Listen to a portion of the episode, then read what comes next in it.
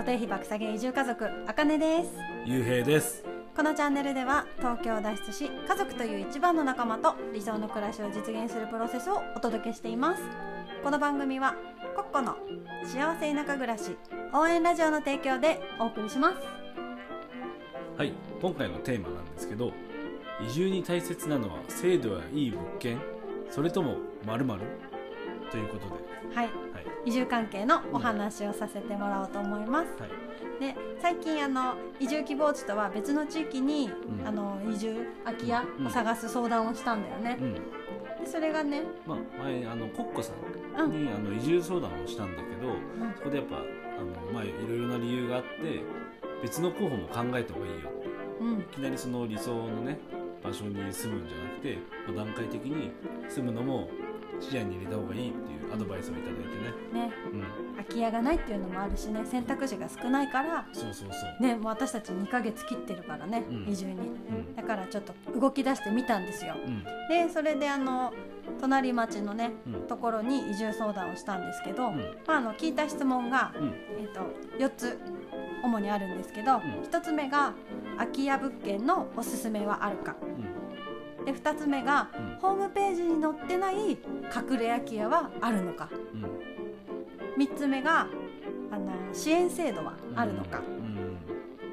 で4つ目はお試し移住物件っていうのはうん。あるのかっていうこの4つを聞いたんだよね。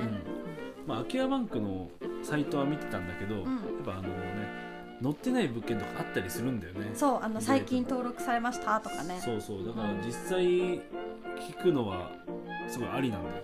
うんん。ありだしまあほんさズームだからメールとは違ってさズームだからちょっと笑いながらさうんうんあちょっとうん。顔見て話せるからねうん。うん。えなんかあったりします？みたいな感じで聞けたんだけど、うん、でもこの辺の話を聞いたんですが、うん。まあ、あの今は何とも言えないとかあ確認しておきますとか、あ用意しておきますとかちょっとわからないですっていう対応が、うんうん。あのお話しした方が多くってう、ん。うん。うんまあ、実際話すことっていうのはねこの今言った4つの質問もうん。メールで先にやり取りはしていてうん。で、まあ、物件のこととかも送ってくれてたんだけど、うん。うん、本当にねちょっと残念だなって思ったのがあのこの次確認しときますっていうことが多くて、もう本当結局何も進まずうん。ネットの情報を私たちの双方で確認して終わりっていう感じだったんだよね。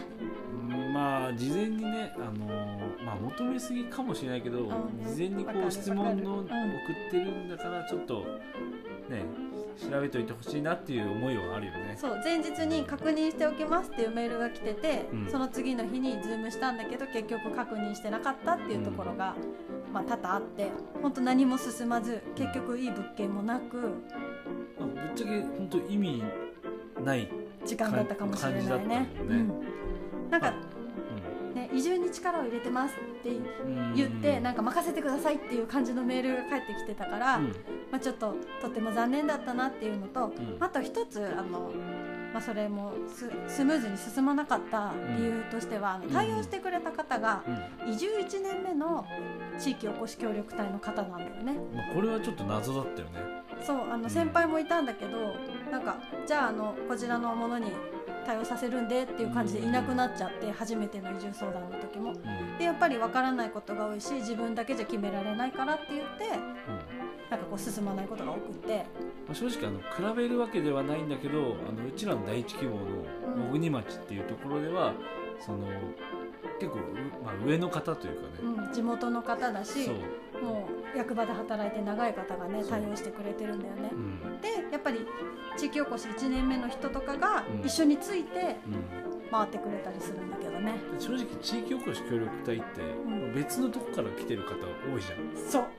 だから本当ね情報がね私た年ち同じぐらいの情報だったりするんだよね。移住1年目の方が対応してくれてるみたいな感じになっちゃってるかまあ、気持ちはわかるしありがたく思うんだけど、うん。やっぱ移住を進めるっていうことで考えるとちょっとネックになっちゃう部分だったなって、うん。はい、感じました。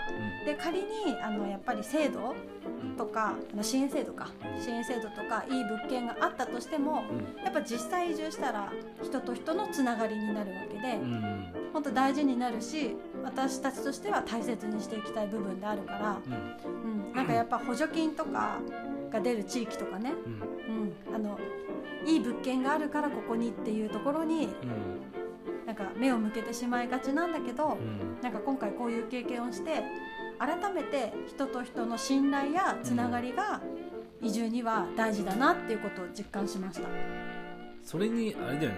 あのそういう信頼してる方とのやり取りだとあの移住へのモチベーションとかも上がるし、うんうん。ワクワクするじゃん、うん。うん、話しててすごい何想像できるというかさ、きっと移住してもなんかなんていうの面倒を見てくれるじゃないけどさ、うん。こう目にかけてくれて、サポートもねそうそう、してくれるんだろうなっていう安心感があるよね、うん、安心して生活できるなっていう思いうん。身内がいないだけにそこはねすごく求めてしまうなって思うところではあるんだけど、うん。ね、なので今回はあの自分たちの経験を通して移住に大切なのは制度やいい物件ではなくやっぱり人脈だなって思ったお話をさせてもらいました。はい、で私たちみたいにあの移住に向けて今実際動き出している方や移住して間もない方ともなんかこの移住に関しての情報を交換してみたいななんてちょっと気持ちが出てきまして、ね。あのもし聞いてくださっている方がいらっしゃいましたら、うん。あのお気軽にコメントやレターお待ちしています。はい、では今日も聞いてくれてありがとうございました。また。ね